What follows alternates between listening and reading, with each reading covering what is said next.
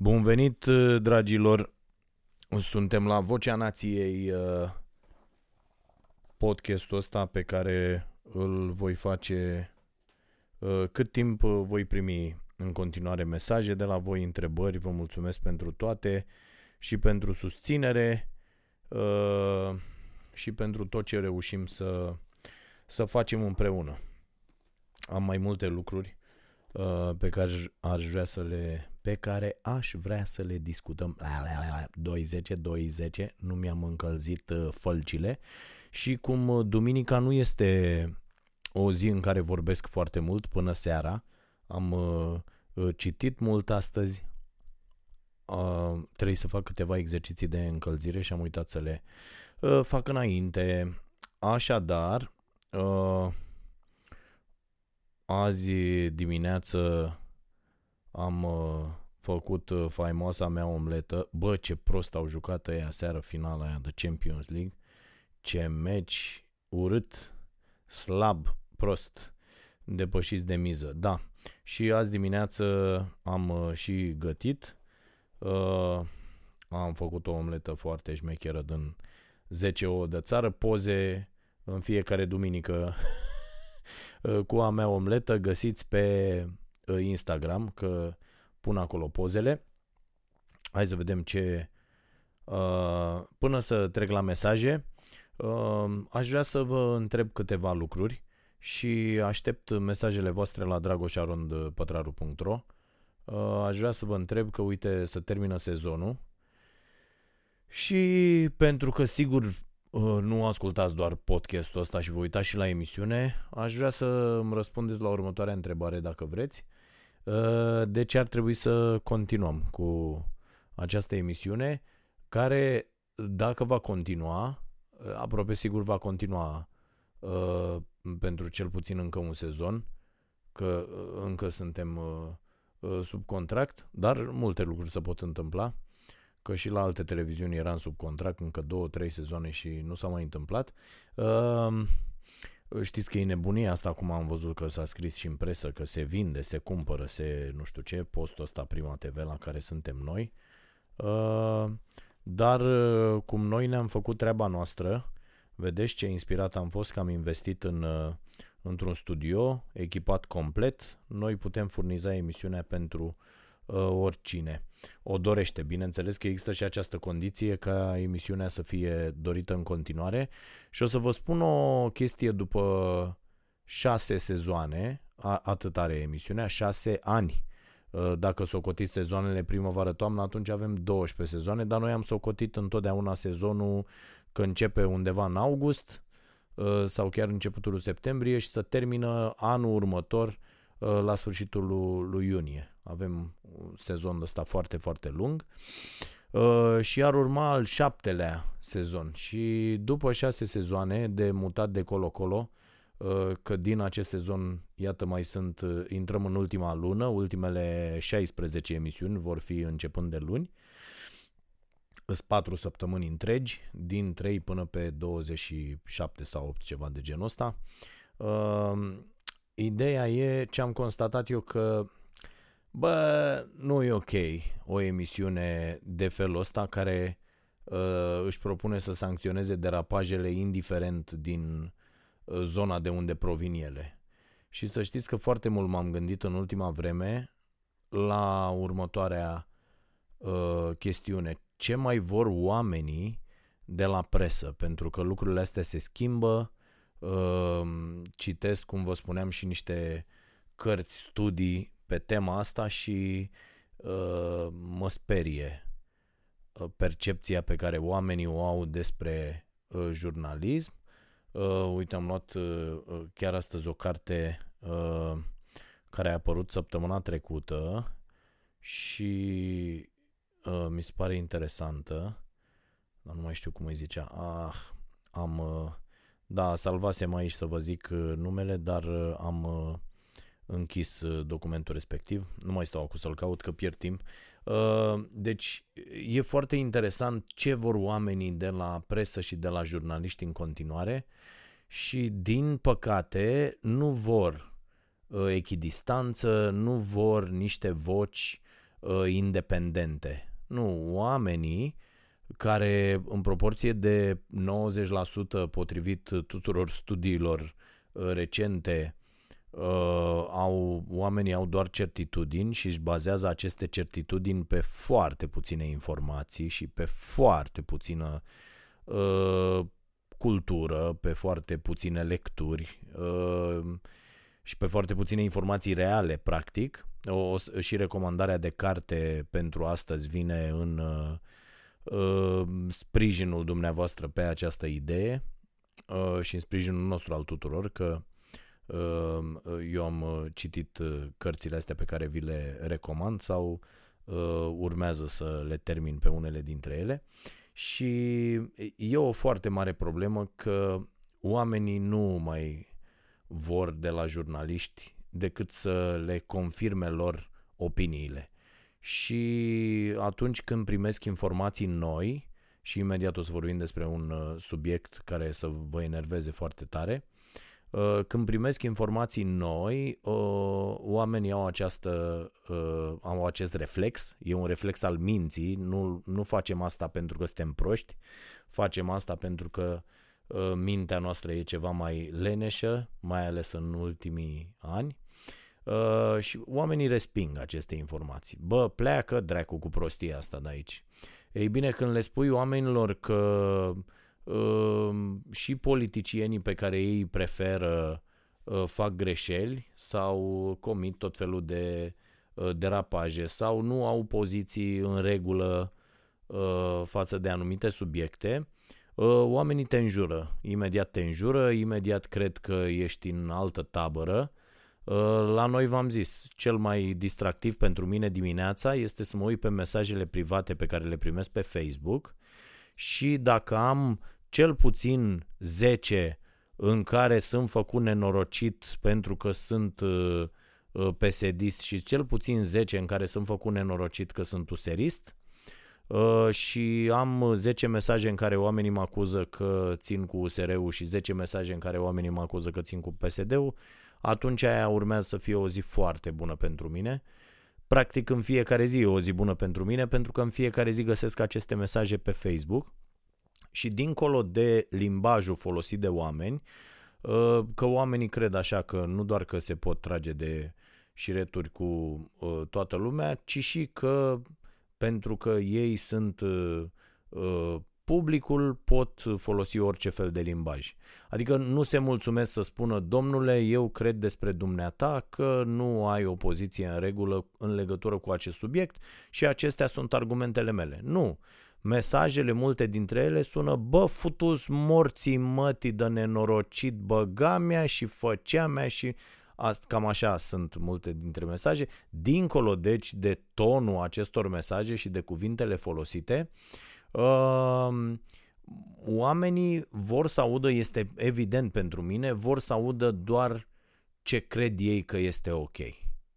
Și uh, pentru că oamenii sunt, uh, au o părere foarte, foarte bună despre ei, fiecare cetățean are o părere senzațională despre el și nu-și pune problema uh, că poate să greșească, atunci dacă nu i-ai confirmat opinia lui, înseamnă că îl faci pe el prost. Asta, a, așa funcționează mintea multor cetățeni. Și atunci, cum nu e posibil să-l faci pe el prost, uh, el în mintea lui nu încape că poate tu ai o informație greșită, nu, în mintea lui dacă nu i-ai spus ce crede el, te-a plătit cineva să faci asta el nu poate greși niciodată, pentru că el are întotdeauna dreptate. Și vă spun, fără niciun fel de mișto aici, 90% dintre oameni așa gândesc, fraților. Adică, ok, ă, ne putem scoate, cred, din această ă, chestiune, ă, noi cei care discutăm pe tema asta, dar să știți că sunt foarte puțini oameni și vă felicit dacă vă numărați printre ei, sunt foarte puțini oameni care se gândesc, bă, cumva greșesc gândind așa? Bă, cumva având această percepție asupra lucrurilor, uh, am dreptate sau nu? Și uh, deja doar dacă ți-ai pus această întrebare, devii atât de deschis la minte, vă recomand încă o dată Mindset al lui Carol Dweck, să vedeți ce înseamnă asta cu uh, deschis la minte, sau Gândire rapidă, gândire lentă a lui Kahneman, o carte monumentală în opinia mea și o recomand de câte ori uh, am ocazia, ca să vedeți acolo uh, cele două minți, sistemul 1 și sistemul 2 și cum uh, ne ocupă ele uh, și ne fac să greșim mm, aproape în legătură cu orice.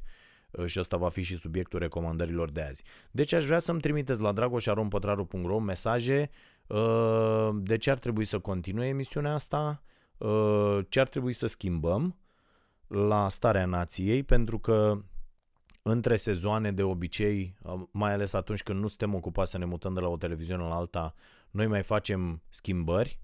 De pildă, ce credeți? Ar trebui să stau în continuare în picioare sau ar fi ok o masă? Ar trebui să continuăm ce am început anul ăsta cu tot felul de invitați sau nu? Dacă da, să lăsăm la o parte zona politică de unde ați văzut uh, politicienii, mai ales cei de la putere, dar nu numai, uh, cam refuză prezența la, la emisiune, sfătuiți foarte bine să știți că ăștia sunt uh, cer voie la partid și aia nu dau voie de la partid. Și în general avem, nu știu, peste 70, sunt și politicieni foarte ok, dar probabil îi terminăm în 3-4 luni dacă aducem în fiecare zi cât un om dar uh, peste 60-70% dintre politicieni nu pot purta o discuție de un sfert de oră pe un subiect mai greu decât uh, capra cu treiezi, ceva de genul ăsta. Adică, na, nici acolo, cred că dacă intrăm în niște subtilități la capra cu treiezi, uh, nu, nu cred că se descurcă. Și atunci e o, e o foarte mare problemă. Uh, uite și asta ar putea să fie o schimbare. Vreți mai multe subiecte în emisiune sau mai puține subiecte în emisiune? Ar fi mai bine, de pildă, în prima parte să avem un singur subiect sau două subiecte mai mari, explicate mai mult, poate, cu mai multe date, cu mai multe informații, cu mai, multe, cu mai multă opinie, sau e bine cum facem așa 5, 6, 7 subiecte în fiecare parte de emisiune. Și ce credeți că nu e uh, suficient în emisiune și ar trebui să fie. Să nu mă las cu chestii, cărți, alte lucruri. Băi, fraților, te nasc prostiile. Oamenii nu citesc. Adică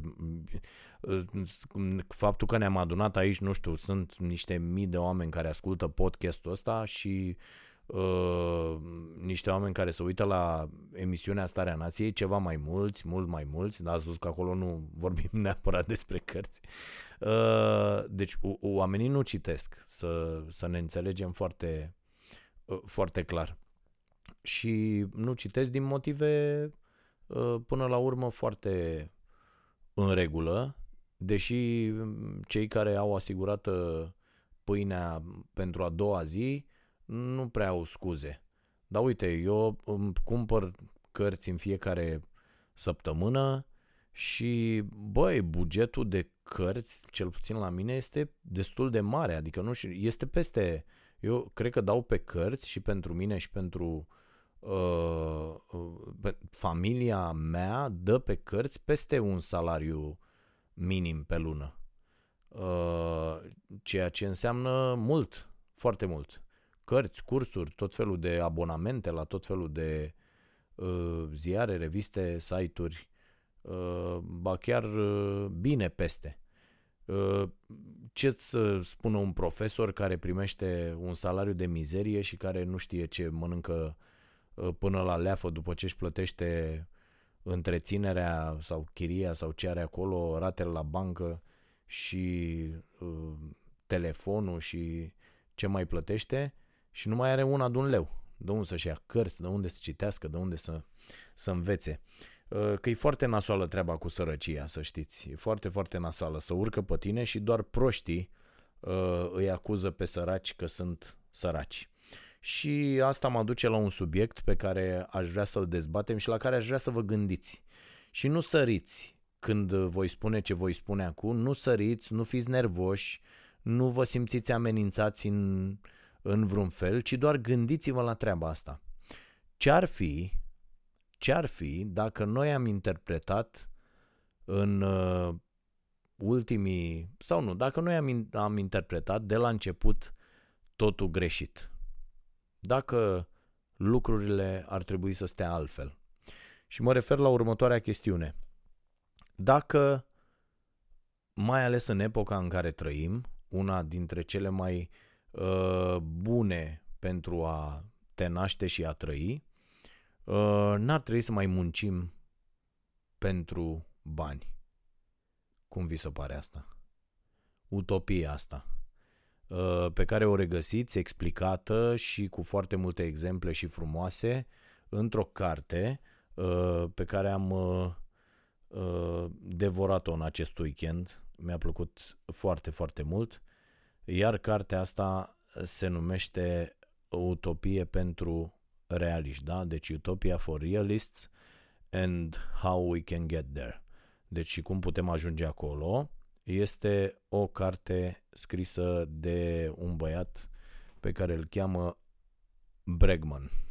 Uh, dacă mi-aduc bine aminte, imediat o să și încerc să deschid. Nu este în limba română sau cel puțin nu cred că este în limba română, dar cartea este extraordinară și uh, vorbește despre această uh, utopie, care ar putea să nu mai fie o utopie, pentru că ați văzut la nivelul la nivel mondial și în ultima vreme la nivelul Uniunii Europene, asta ar fi fost o temă de discutat în campanie, dar cum noi în campanie am avut numai oligofreni, nu s-a putut discuta despre așa ceva, dar la nivelul Europei se discută foarte mult despre acest venit minim universal. Un venit care să fie garantat și care să nu, să, să nu mor de foame. Da? Deci da, chiar dacă tu nu, nu muncești, nu vrei să lucrezi sau ceva, fără să te verifice cineva, fără să te duci undeva sau îți intră pe un card niște bani. Care bani tu îi folosești cum vrei, fără să dai socoteală nimănui și în rest te ocupi de tine. Normal că dacă vrei să devii medic trebuie să înveți, dacă vrei să ai 5.000 de euro salariu pe lună trebuie să faci ceva să câștigi acești 5.000 de euro, dar cu banii aia pe care îi primești, care să nu fie, atenție, 140 de lei pe lună, așa cum este acest venit minim garantat, care este o mizerie de venit. Și știu, deja acum sunt oameni care fie au oprit acest podcast, fie în jură de mama focului, că, domne, acești asistați nenorociți care ne... Ă, să știți că aveți cel mai proaste informații, dacă gândiți așa, și nu o să stau acum să vă explic din nou, pentru că fac asta la emisiune aproape în fiecare zi și este o luptă de asta pe care o, o ducem de, de foarte mult timp, dar eu cred că în acest moment uh, și sunt, sunt ferm convins de asta, ba chiar o să vreau să uh, pornesc o cercetare în perioada următoare în legătură cu cifrele exacte Uh, deci cu cazul României, uh, să, să documentez acest subiect, domne, ce ar însemna și ce înseamnă ca efort, uh, iar în această carte găsiți o grămadă de exemple fabuloase, oameni buni, fabuloase despre cum dacă le dai bani oamenilor săraci, oamenilor foarte, foarte săraci, îi scoți practic din sărăcie și atunci se schimbă cu totul și mintea lor, uh, uh, se schimbă percepția lor asupra lumii, încep să uh, devină cu totul altfel. Pentru că greșeala în care noi picăm este incredibilă. Noi zicem, domne, oamenii ăia sunt săraci, și asta e, că trebuie, nu vor să muncească, să știți că asta cu lenea și cu sărăcia, ă, asta nu e o chestie nouă sau care e la noi în România. Nu, fraților, peste tot în lume există această concepție care este foarte, foarte bine întipărită în mintea tuturor încă de la grădiniță.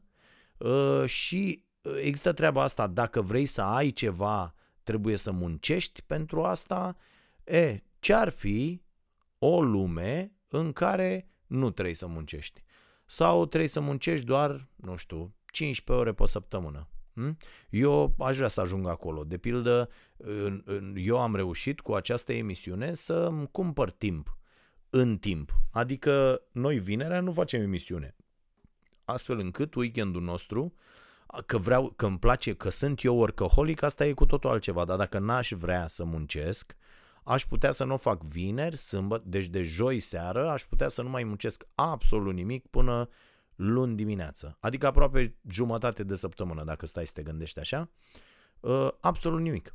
și să câștig aceiași bani care mm, nu sunt puțin deloc uh, și dacă mă mulțumesc cu mai puțin să fac asta doar o dată pe săptămână și să muncesc practic doar două zile și în cinci să mă ocup de altceva, de dezvoltarea mea, de lecturi, de jocuri, uh, de sport, de, de alte chestiuni. Și mie, mie îmi sună extraordinar asta, pentru că trăim într-o lume uh, atât de bogată în acest moment, încât ne permitem să hrănim pe toată lumea, să nu mai lăsăm oameni să moară de foame și să dăm mai multe șanse oamenilor săraci. Iar aici vă rog eu, dacă aveți această concepție, domne, ăia să nu aflați că oamenii săraci nu reușesc, în proporție de 90% nu reușesc. Și acum vă rog să vă puneți în, uh, uh, în poziția unui copil care se naște undeva în România, uh, cea mai apropiată școală e la 20 de kilometri, părinții n-au fost la școală, nici unul, nici celălalt, își dau copilul la școală, dar au șase, ă, dintre cei șase, doar doi ajung. Dumneavoastră nu vă numărați printre cei doi care ajung la școală, ă, sunteți un copil ținut să stea cu animalele, să le dea să mănânce, să meargă cu capra la păscut, să ă, facă tot felul de lucruri în casă. E, copilul ăla copilul ăla, închipuiți-vă că sunteți acel copil. Ce ați gândit despre sărăcie? Ce ați gândit despre șansele acelui copil, despre șansele dumneavoastră dacă vă puneți în pielea acelui copil de a reuși în viață? Este că nu poate? Nu poate, fraților. Nu poate. Sigur, presa prezintă și toată lumea prezintă acel caz dintr-un milion în care un copil foarte, foarte sărac, care n-avea de niciunele, a reușit prin forțele lui și iată, dacă el a reușit, toată lumea poate, dar trebuie să muncești și să dai foarte mult și bă, e o prostie. Nu e adevărat. Nu e adevărat, fraților. Uh, îți trebuie mult mai mult. Îți trebuie mult mai mult. Și mi-am scos câteva notițe din această carte, o să vi le citesc. Uh, sunt extraordinare. Uh, uite, uh, dacă ar avea un uh, venit garantat oamenii ar munci uh, semnificativ mai puțin? Asta e o întrebare. A doua, uh, ar fi acest program prea scump? Adică să asiguri, să le asiguri tuturor un venit, uh, acest venit universal care să-ți poată asigura un trai decent? Și a treia întrebare, uh, s-ar dovedi că din punct de vedere politic nu s-ar putea face așa ceva? Iar răspunsurile la aceste trei întrebări sunt nu, nu și da. Adică uh, ar munci oamenii mai puțin dacă ar, s-ar introduce acest venit? Răspunsul este categoric nu. Sunt studii făcute, vă recomand cartea uh, și nu doar asta, sunt mai multe cărți pe, pe temă, încet, încet, după ce le parcurg și eu o să vi le recomand. La a doua întrebare, ar fi acest program prea scump? Nu. Ăsta este răspunsul, n-ar fi prea scump. Și la a treia întrebare, dacă din punct de vedere politic uh, se dovedește de nefăcut acest program, da, uh, nu s-ar putea face politic vorbind și, mă rog, autorul explică și de ce. Uh, să vă mai spun câteva lucruri. Uite, foarte interesant.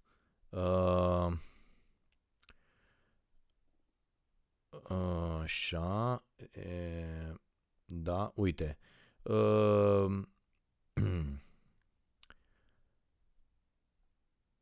da, sunt foarte, uh, sunt foarte mm, lungi chestiile astea pe care le-am ales.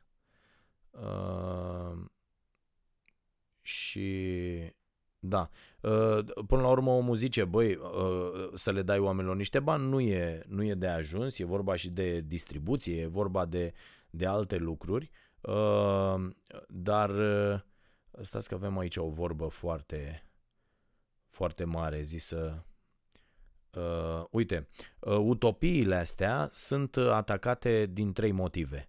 Uh, futilitatea lor, faptul că n-ar fi uh, posibile, că sunt imposibile, uh, pericolul pe care l-ar putea aduce aceste utopii, da? adică riscurile sunt prea mari și uh, perversiunea uh, că ar degenera uh, lucrurile. Și e foarte interesant cum toate aceste utopii de care uh, am avut parte până la urmă și care au adus și războaie și multă moarte și toate nenorocirile pe care le-am avut și cu fascismul și cu comunismul și cu toate lucrurile astea care la început au fost niște utopii și democrația la început a fost o utopie, liberalismul la fel a fost o utopie uh, și lucrurile uh, până la urmă au devenit realitate în unele cazuri, din păcate, uh, trebuie să spunem. Uh, și haideți să ne gândim, să ne gândim puțin la lucrul ăsta. Nu, vă, nu trebuie să aveți răspunsuri, Doamne ferește, dar doar gândiți-vă și uh, chiar inclusiv fiecare în viața lui. Gândiți-vă ce ar fi, frate? Ce ar fi dacă n-ar trebui să mai muncim ca să primim niște bani? Și gândiți-vă ce fel de orizonturi ne-ar deschide treaba asta. Și să nu mai ai mii de funcționari care să verifice, să vadă, ți-a dă adeverința, ai fost să cauți, ai fost la interviuri, ai fost la dracu să te ia, te-ai specializat, ai făcut, gândiți-vă ce orizonturi vi s-ar deschide. Uite, eu stăteam asta și mă gândeam că eu practic 15 ani, cât am muncit doar ca să asigur pâinea de a doua zi, uh, am, am uh, irosit foarte, foarte mult timp doar pentru asta. Și uh, a fost un motor, să zicem așa în cazul meu. M-a făcut să-mi doresc mai mult, m-a făcut să, să, să vreau mai mult și să nu mă mai gândesc la asta, să nu mai deschid frigiderul și să văd că e gol, să nu-i mai văd pe copii uh, spunând că vor uh, nu știu ce să mănânce și eu să nu le pot uh, uh, asigura. Și a fost un motor în cazul meu. Dar credeți că e motorul corect? Adică e asta în regulă? Să-ți distrugi practic ficații, uh, deci din, na, ca așa se zice, că îți mănâncă ficații treaba asta în limbaj uh, popular și să-ți ocupi mintea, că să știți că săracul nu e prost. Eu când eram sărac, nu puteam, nu putea nimeni să spună despre mine că eram prost. Evident că în comparație cu cel care sunt azi eram, eram prost. Dar nu, nu, eram, nu eram prost, nu eram un tâmpit. Aveam școală terminată, n-aveam, dar eram sărac. Și când ești sărac, iei decizii proaste, mănânci prost, ă, faci toate lucrurile prost, dar asta nu pentru că ești prost, ci pentru că sărăcia îți ocupă toată mintea. Când tu 90% din resursele tale uh, le aloci pentru a, a-ți procura hrana de a doua zi sau, de a, sau pentru a face niște calcule de astea, aolo, mi se termină banii cu trei zile înainte de uh, ce, ce mă fac. Uh, uite, fi mi-a asistat azi la o poveste, uh, uh, cineva spunea, bă, eram în magazin și am umplut coșul și am realizat că nu am, că nu mi-au intrat niște bani și că n-am pe card și după aia stăteam la casă să decid, bă, bă, vreau să fac și nu știu ce de mâncare, vreau să fac și nu știu ce așa, asta îmi trebuie, asta nu îmi trebuie și până la urmă a lăsat 3-4 produse și Fimea zice, bă, mi s-a făcut așa piele de găină ă, că mi-am dat seama că eu n-am această problemă. Adică să intru în magazin și să zic, bă, și uite, e într-adevăr ok, m- ă, când te duci, dai cu cardul ăla acolo și nu te gândești Uh, eu, eu, de pildă, am ajuns la acest nivel, uh, eu mă gând, nu, am ajuns la acest nivel să nu mă uit exact cât costă ceva, adică să pot să nu mă uit. Nu pot, am fost astfel educat să nu pot să cumpăr lucruri care sunt prea scumpe și nu se dovedesc, uh, nu-și dovedesc prețul, cum, cum să zic dar aș, put, aș putea să fac asta la un moment dat, bineînțeles, nu cu un Ferrari, Doamne ferește, dar cu lucrurile, uite, de pildă o carte când vreau să o cumpăr, nu mă interesează că e 80 de lei, 100 de lei, că sta cu cărți la, la prețurile astea, nu prea mă uit. Am luat, ajung la casă, văd, nu știu, azi am luat 3 cărți, m-au costat 175 de lei. Uh, când le-am luat am avut acest gând că, na, când știi că ai avut o perioadă îndelungată în care ai numărat fiecare leu, te gândești, zici, bă, cam mult pentru trei cărți, da? Sunt 1500 de pagini. Mm. uh, o sumă destul de mare. Dar nu m-am uitat la raft, aibă să văd cât costă să decid dacă iau cartea sau nu iau cartea. Ei bine, când nu ai bani deloc, nu, nu-ți faci calculele astea despre o carte și foarte mulți dintre voi probabil ați trecut la fel ca mine prin momente de-astea sau încă treceți. Și nu poți să te gândești nici că deschizi o carte seara pentru că ești lat și te gândești ce faci mâine și ce dracu încropești de mâncare ca să-i dai copilului și îți vine ăla și zice că are banchet și îl costă 300 de lei și trebuie să-i dai și banii aia și nu știi de unde și s-au rupt și încălțările și mai are nevoie și de bluze că a pătat și ultima bluză cu care se ducea. Da, astea sunt probleme prin care uh, am trecut și prin care trec foarte, foarte mulți oameni, foarte, foarte mulți oameni. Când ai aceste probleme, nu poți să te gândești la alte lucruri.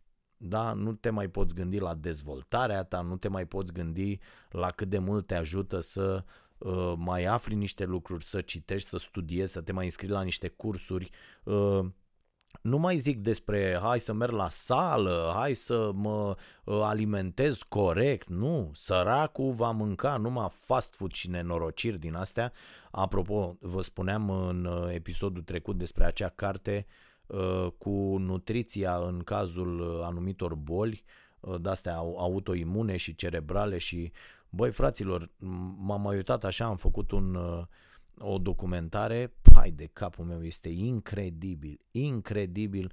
Cred că cele mai multe dintre bolile astea care, uh, care apar din ce în ce mai des și auzim cu toți în jurul nostru de tot felul de oameni cu tot felul de boli, uh, au cauza și vedeți că medicii la noi, unii dintre ei atât de nenorociți, medicii în general tratează simptomele, ei nu se duc la cauză, să rezolve cauza. Adică, bă, ce ai, nu știu ce am la inimă, țaca paca, vine și zice, bă, uh, uite, nu mai mânca sărat și ia pastilele astea, ia pumnul ăsta de pastile în fiecare zi până la sfârșitul vieții. Dar ei nu-ți rezolvă cauza, efectiv. Bă, ce a determinat această boală? Ce n-ar trebui să mai faci? Și mi se pare incredibil că am intrat cu toții în acest joc cretin în care ni se dau pastile peste pastile când mergem să ne controlăm de ceva, în loc să ni se spună de la grădiniță, bă, asta e bine să mănânci, asta nu e bine să mănânci. Din asta e, sunt atât de multe lucruri atât de simple. Uite, de pildă, ă, asta cu dulce înainte de masă, fraților. Voi știți că, de pildă, stomacul, atunci când se pune, v-am spus, am început să învăț foarte multe pe uh, subiectul ăsta, Uh, voi știți că stomacul atunci când se apucă de uh, digestie crește uh, temperatura și dacă, dacă bei ca bou apă rece, sloi în timpul mesei sau imediat după masă, ai nenorocit toată acea digestie, nu se mai pot uh, digera foarte bine alimentele, nu mai reții ce trebuie din din acele alimente și ai mâncat ca prostul, ai mâncat degeaba, nici nu ai ce trebuie în tine și e normal că faci boli. Sau dulcele, voi știați că dulcele nu rămâne, doar trece prin stomac pur și simplu și de-aia nu e bine să-l mănânci după masă, ci înainte de masă, deci dacă ai de mâncat ceva dulce, mănânci înainte. La fel cu fructele, nu termin de mâncat, ai ai luat un măr din... Uh, ai luat un măr și începi și îl mănânci ai, e, n-ai făcut nimic cu asta. Adică sunt atât de multe lucruri și nu, nu ne învățăm copiii ce înseamnă o alimentație corectă, nu? Și după aia ne apar tot felul de boli și noi credem, bă, nu știu, am avut eu ghinion, am, am trecut pe sub o scară, de mi-a apărut boala asta, dar ea e de la ceva. Ia stați și vă studiați un pic comportamentul ăsta de consum. Bă, ce porcării, mă. Beau cât beau, cum beau, ce beau. E o băutură Bine, nu, nu prea există alcool bun și alcool... Adică există alcool rău și foarte rău, da? Adică dăunător și mai puțin dăunător. Normal că dacă bei o nenorocire de aia făcută în cadă, whisky de la făcut în cadă, cum e, cum e în România pe toate drumurile, ă, poți să ai probleme foarte, foarte mari. Deci și noi nu învățăm nimic, nu învățăm absolut nimic. E, gândiți-vă dacă ați avea timp, că până la urmă asta cumpărăm, timp, să aveți grijă de toate astea. Având un venit care, atenție, poate fi asigurat cu ușurință. Știați de pildă că în Europa am citit o statistică, e tot în această carte, în Europa există de două ori mai multe case libere decât uh, homeless. Iar în Statele Unite raportul este de 1 la 5, adică există 5 uh, case libere la fiecare homeless. Și totuși omenirea nu vrea să rezolve această problemă. Oamenii sunt în continuare lăsați pe străzi, se dau o grămadă de bani pentru întreținerea lor, pentru supravegherea lor, pentru daunele făcute de ei, că mulți se apucă și dau un cap uh, și trebuie, bineînțeles, să, iată, să întărești forțele de ordine, aia înseamnă bani, foarte, foarte mulți bani. În loc să iei pe oamenii ăștia, să le dai o casă, să le asiguri un venit și să-i scoți din sărăcie, a scoate un om din sărăcie, este o chestie uh, care durează. Normal că, la, că uh, imediat uh, veți spune să zice, uh, veți veni să ziceți, băi, termină cu prostiile astea, frate, că uh, ăla o să bea, uh, că el bea tot timpul și o să bea în continuare sau o să-și bată nevasta în continuare sau o să mănânce prostii, o să arunce banii, o să meargă la jocuri de noroc. Da, știți de ce? Pentru că asta face sărăcia. Îți distruge până și creierul. În uh, cartea aceea 12 reguli de viața lui Peterson, regula numărul 1 este, este asta, să mergi drept cu pieptul în față, uh, cu spatele drept și cu pieptul în față, uh, și este dat exemplu crabilor, v-am mai spus eu despre asta, și un exemplu foarte bun. Crabii, după ce iau bătaie de la uh, cât un șmecher, uh, li se modifică efectiv structura creierului, fraților. Li se topește cumva creierul și apare alt creier și creierul ăla îi face să țină uh, cleștii aia pe lângă ei, să meargă uh, uh, cocârjați așa, să, să, adică așa cum arată, ați văzut cum, cum merg, ați văzut vreun om sărac mâncat de sărăcie mergând drept, cu spatele drept, frumos, cu pieptul scos în afară, nu o să vedeți așa ceva. Oamenii săraci sunt aduși de spate, sunt triști, nu, nu zâmbesc niciodată, sunt supărați, Uh, și se întreabă probabil în fiecare moment al existenței lor de ce trăiesc și ce caut aici. Și unii se alină cu ideea că are uh, Dumnezeu un plan cu ei, alții că plătesc pentru greșelile altora, alții că și uite așa o, o duc în continuare. Ar fi foarte, foarte ușor să-i scoatem uh, pe acești oameni din sărăcie. Vă reamintesc 250.000 de copii din România merg în fiecare seară la culcare flămânzi, 250 de mii. Gândiți-vă dacă s-ar găsi 250 de mii de oameni care să ia cât un copil de ăsta în grijă. Pur și simplu, să aibă grijă să-l îmbrace, să aibă grijă să-i, să-i dea acolo o bursă, să meargă la școală, să, să știți că, uite, copiii din zonele sărace, odată îmbrăcați, duși la școală, Uh, uh, totul se schimbă în aceste comunități. Tot, tot, tot, tot se schimbă. Uh, copiii cresc mai sănătoși, mai înalți, dobândesc cunoștințe care îi ajută să-și găsească ulterior un job, dar trebuie intrat acolo. Nu putem să mergem în continuare pe această prostie. Săracii trebuie să fie săraci și trebuie să lupte astfel încât unul din 100 să se salveze. Asta nu e o lume ok. E o lume tâmpită care trebuie schimbată. Eu cred că nu mai funcționează uh, paradigma asta în care ne aflăm acum și ea trebuie schimbată. Iar cartea asta uh, este o, o recomandare pe care o fac cu, uh, cu mare căldură, da? Deci, Utopia pentru realiști. O găsiți pe Amazon uh, și dacă o citiți să-mi spuneți ce, ce credeți, mai vorbim și data viitoare despre despre subiect pentru că mi se pare foarte, foarte uh, interesant. Uh, așa. Uh, hai să vedem mai departe subiecte. Uh, deci, uh, cartea pe care vreau să vă recomand săptămâna asta, a doua carte de fapt, că prima a fost asta cu Utopia pentru realiști, a doua carte și aș vrea să le citiți invers. Adică, uh, uite că mi-a mai zis cineva, bă, dar în ce ordine citesc? Uh, și a, să știți că uh, chiar dacă te face să râzi întrebarea asta, are un șpil, are o, o chestie. De exemplu, uite, v-aș recomanda să citiți Carol Dweck cu Mindset. V-aș recomanda după aia această carte de Bobby Duffy, Pericolele percepției, este proaspăt ieșită la, la Publica, are și un capitol special despre România și pericolele percepției vorbește, răspunde la întrebarea de ce ne înșelăm în aproape toate privințele. Mm, primul exemplu uh, care se dă în carte este acea percepție cum că zidul chinezesc se vede de pe lună. Se vede o laie. Nu se vede după nicio lună. Nu în cel mai lat punct al lui are 9 metri, marele zid chinezesc care are 9 metri în cel mai lat punct al lui.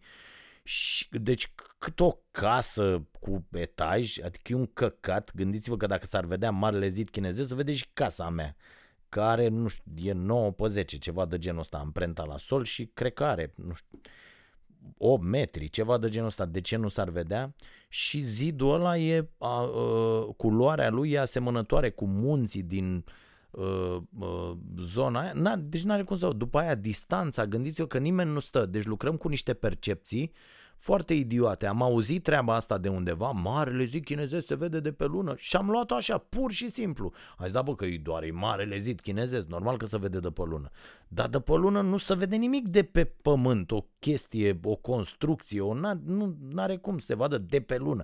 Distanța este incredibilă, n-ai cum să vezi de acolo uh, uh, pe pământ. Dar totuși funcționăm cu aceste percepții. Cartea este, este foarte, foarte bună Uh, e în genul Factfulness, dacă n-aș citit uh, uh, până acum, și vă, vă recomand, apropo de ce vă povesteam la început, despre cum funcționează mintea, o să citesc de aici din carte, din introducerea făcută de Alina Stepan, care este country manager la Ipsos România și care semnează prefața acestei cărți și câteva lucruri uh, interesante aici. Uite, uh, cât de obiectivă e realitatea și cât de greșită este percepția. În unele țări, pentru câteva subiecte, este greu să găsești statistici oficiale.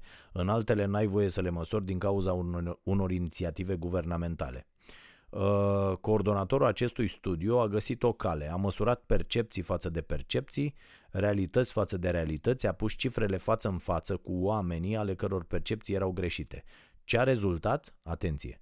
Că oamenii se îndrăgostesc de ceea ce cred și că își apără cu îndârjire convingerile care le modelează propriul univers, dar și felul în care se raportează la lumea în care trăiesc.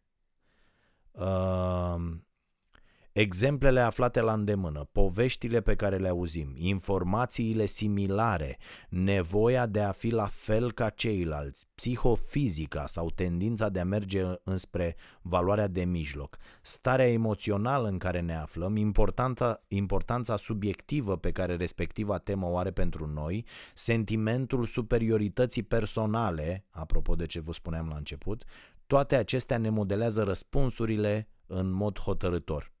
Nu suntem proști. Suntem cu toții sub influența propriei subiectivități și a factorilor externi, care amândouă ne pot distorsiona percepția asupra realității. Uh, și uh, Duffy încheie cartea asta cu două concluzii optimiste. Prima, lumea e un loc mult mai bun decât ne-am fi imaginat și cu siguranță, dintre toate epocile istorice scurse până în prezent, cel mai bine e să trăiești acum. Asta ar fi una. Și a doua, nu suntem până la capăt sclavii propriilor concepții eronate. Cu doza corectă de informație, prezentată într-un mod relevant fiecăruia dintre noi, suntem în cele din urmă niște ființe oricât de imperfecte, dar raționale. Așadar, cum spunea Huxley, faptele nu vor înceta să existe doar pentru că sunt ignorate. Foarte, foarte ok uh, este cartea, vă recomand, Pericolele percepției se numește, uh, de ce ne înșelăm în aproape toate privințele. Mi-ar plăcea, pentru că eu fac aici toate aceste recomandări și mi-ar plăcea să primesc uh, și mesaje, primesc, dar nu atât de multe mm, pe cât mi-aș dori, mesaje ale oamenilor care au citit aceste cărți și în ce mod uh, i-au influențat uh, uh, pe ei aceste cărți, în ce mod le-a influențat gândirea, în ce mod le-a influențat percepția asupra unor lucruri, pentru că e foarte important să discutăm și despre cum ne ajută aceste cărți să vedem uh, altfel lumea uh, și să devenim mai buni. Uh, așa, deci asta ar fi o a doua uh, recomandare pentru, pentru astăzi.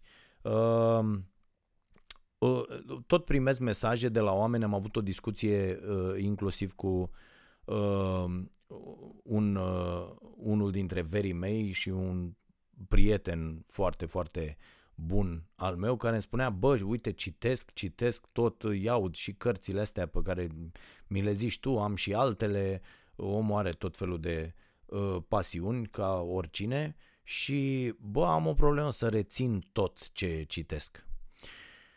Și am găsit, uh, uh, am stat așa și m-am gândit, zic, bă, ce să le spun eu oamenilor care îmi prezintă această problemă? Mai uh, sunt întrebat și peste tot pe unde merg, bă, dar cum ții minte lucrurile astea, cum, uh, cum nu le uiți?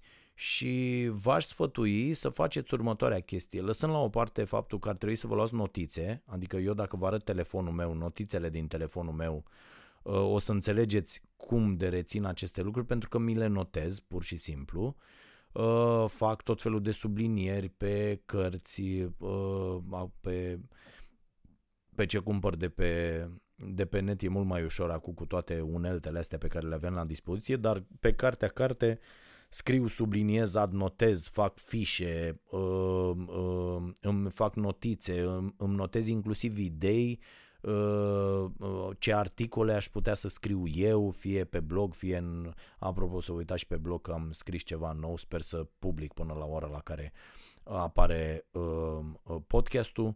Uh, deci îmi notez toate lucrurile astea și apoi vorbesc despre ele. Și există o regulă, am citit undeva despre ea, regula 50-50. Adică să citiți uh, și uh, să folosiți fix cât timp ați folosit pentru citit, să povestiți despre ce ați citit. Uh, uite, pentru mine un exercițiu inclusiv acest podcast, deci în momentul când povestești și le spui altora despre ce ai citit, în momentul ăla tu reții mult mai bine lucrurile, dacă tu poți să, să le predai uh, altora uh, și să le spui despre ce ai citit și să le explici, Uh, atunci reții mult mai mult din, din ce ai citit și informația se duce acolo în, uh, în memoria de lungă durată și o vei putea accesa uh, atunci când vei avea nevoie. Deci dacă vorbești despre lucruri și încercați să faceți asta când citiți, eu fac asta la prima mână o fac cu nevastă mea, cu copiii, cu cunoscuții, cu colegii, cu băi, uite, am văzut aia, aia, aia. Și îmi zic în câteva idei, ori cartea, ori un capitol, ori și ideile alea rămân. Și apoi poți accesa exemple, poți accesa uh, uh, tot felul de, de lucruri pe care le-ai citit. Și e foarte, foarte interesant, ar trebui să, să încercați asta. Și vă spun pentru că am avut uh, mai multe discuții pe, uh, uh pe tema asta. Ehm, v-aș mai recomanda săptămâna asta, am un mesaj venit, hai să începem să luăm și câteva mesaje că am vorbit uh, foarte mult uh, și foarte prost ca de obicei, fără să iau mesaje. Ehm, și cineva mi-a spus despre uh, două conferințe de ale lui Harari Uite, știu că sunteți un fan al lui Harari, așa că m-am gândit să vă trimit două clipuri mai de actualitate de pe YouTube. Din punctul meu de vedere, ambele merită vizionate și le-am, le-am vizionat într-adevăr. Uh, așa, felicitări, nu știu ce. E mare lucru să mai vezi în ziua de azi oameni care să facă un jurnalism curat, educativ, obiectiv și neutru. Eh, dacă îi întreb pe unii sau pe alții îndrăgostiți, o să spună că suntem niște nenorociți, vânduți, niște jeguri ordinare, pentru că nu le confirmăm lor opiniile. Asta a fost mesajul lui uh, Doru Bogdan. Îi mulțumesc pentru mesaj, de asemenea pentru uh, linkuri. Uh, este vorba de o conferință uh, ținută în Austria cu cancelarul Austriei. Parcă și despre celebru, uh, asta o văzusem, celebra conversație dintre Zuckerberg și, și Harari. Pe de altă parte, că tot am ajuns la Harari, pe de altă parte să știți că astfel de personaje, gen Harari, gen uh, cine mai e, uh, Malcolm Gladwell, de pildă, și el un uh, uh, autor foarte, foarte prizat, cu excepționali, cu uh, Blink, cu celelalte cărți pe care le-a scris, cred că am citit șapte sau opt scrise de el, uh, să știți că ei nu sunt niște autori, sunt niște povestitori foarte ok, dar nu sunt uh, uh, niște uh, nici nu știu cum să le zic, am avut această uh, controversă și cu o prietenă.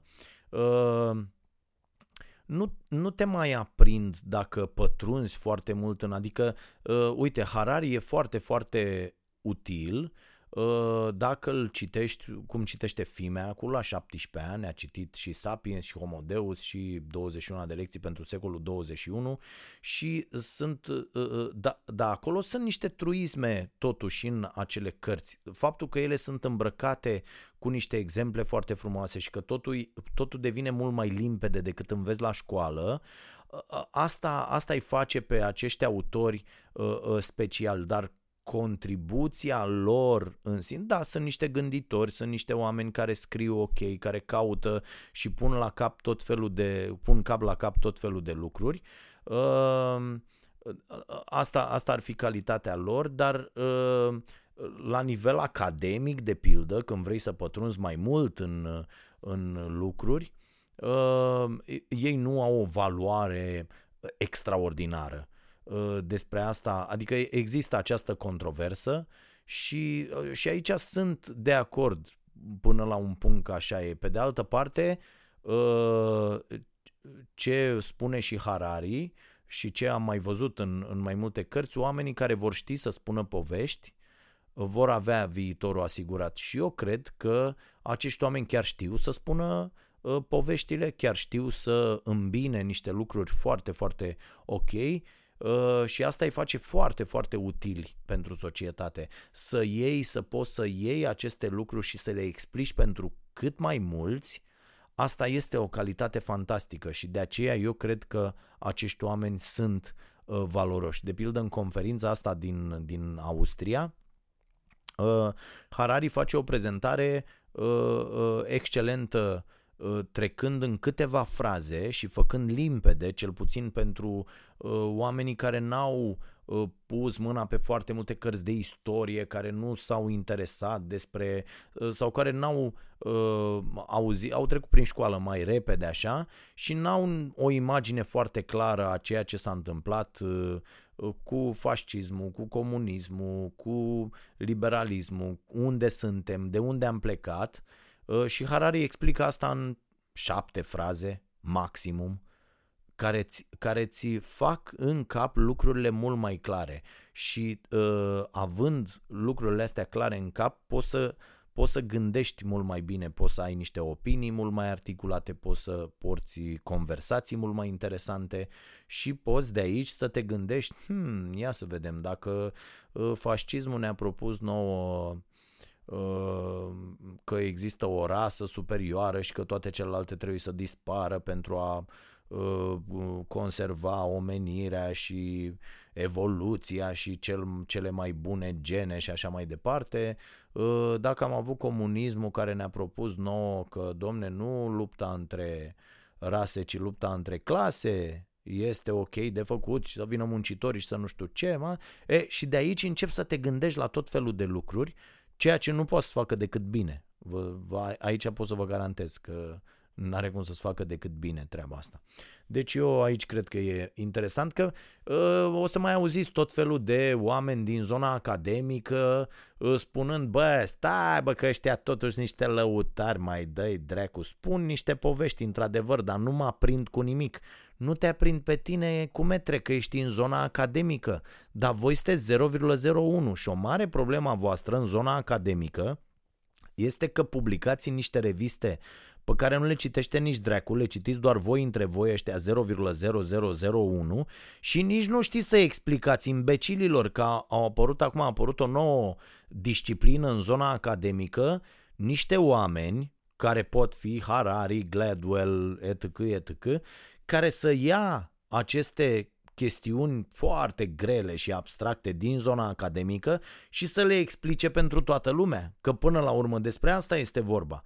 Dar există această blazare, uh, îi vedeți și pe ăștia, există și profesori care la cursuri Uh, și uh, inclusiv la clasa 5-a, a 7-a, care folosesc tot felul de cuvinte uh, complicate, sofisticate. Ei nu vorbesc pe înțelesul copiilor, la fel profesori care nu vorbesc pe înțelesul studenților. De ce? Să rămână așa o aură în jurul lor că ei sunt niște oameni care, nu boule, tu ești pus acolo să-i faci păștia inteligenți. Am, am citit într-o carte o definiție extraordinară a profesorului. Profesorul, mi se pare că la Uh, în cartea lui Wooden, antrenorul de, de basket, scrie așa că profesorul, un profesor, un antrenor, profesorul este cel care cu timpul se face nefolositor pentru studentul lui.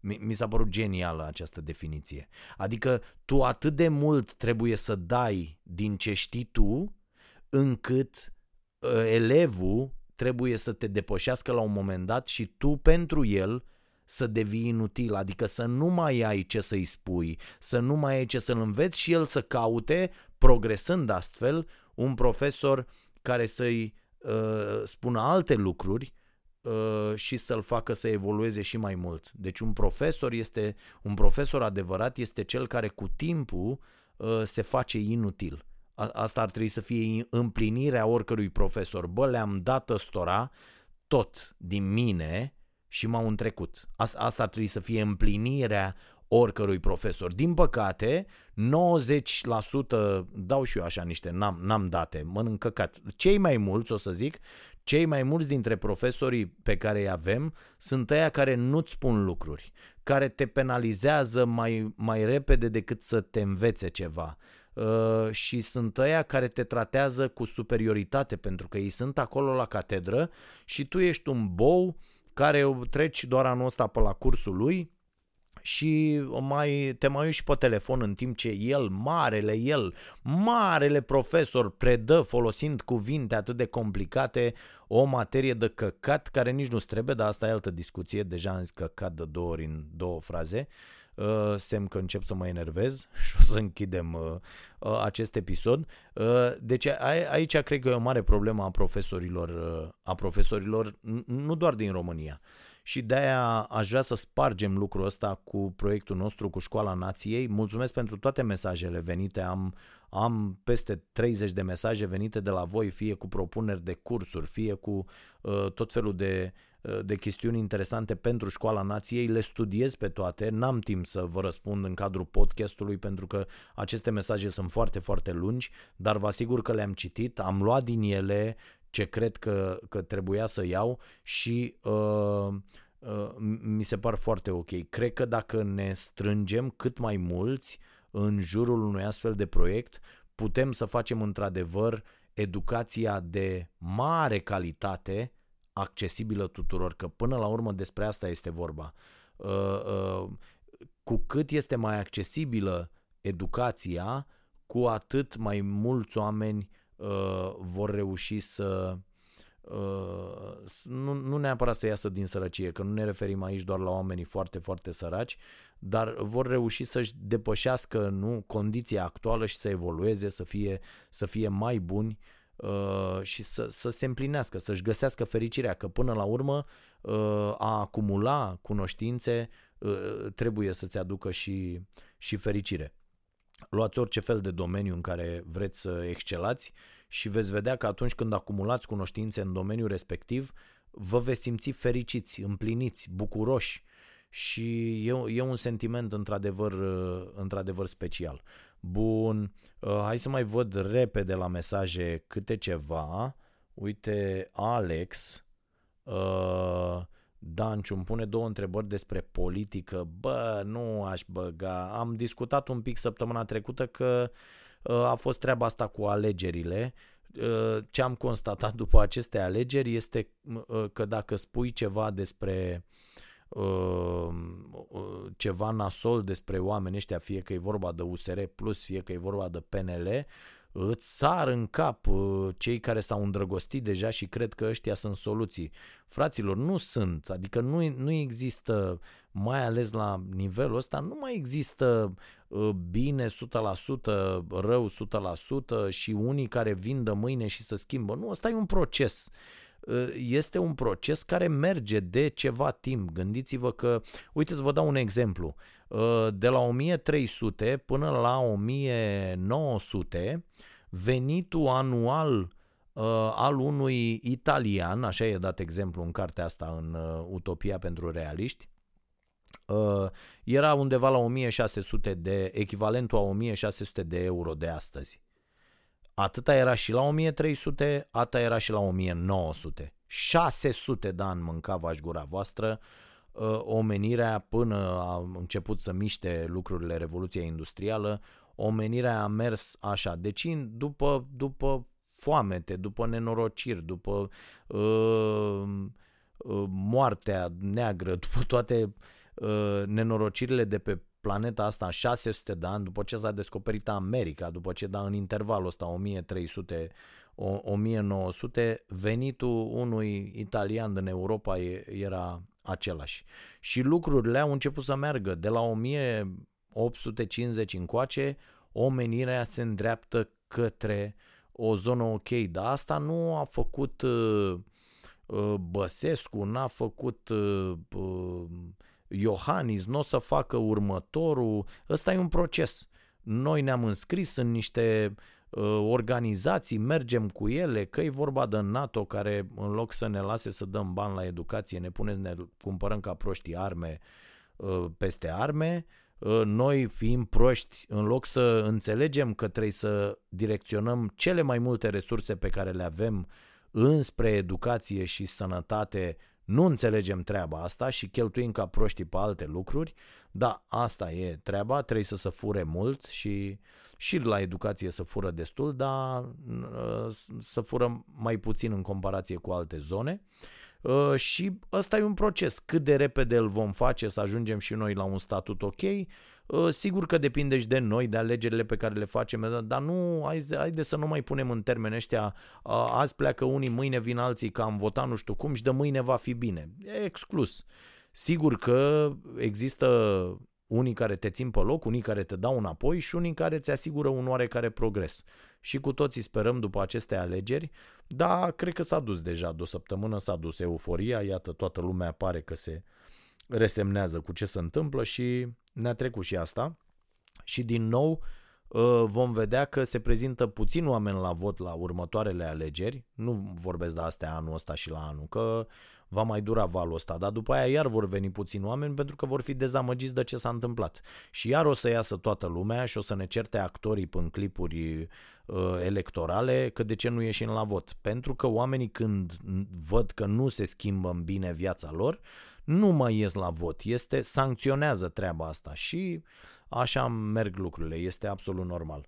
Dar încă un mesaj, uh, v-am povestit eu despre un tip cristian care mi-a trimis uh, uh, o idee despre un show, se numește 500 de mii show, hashtag 500 de mii show, în care el voia să vorbească despre uh, uh, despre petițiile astea online care se fac. Eu am zis că nu mi se pare o idee extraordinară.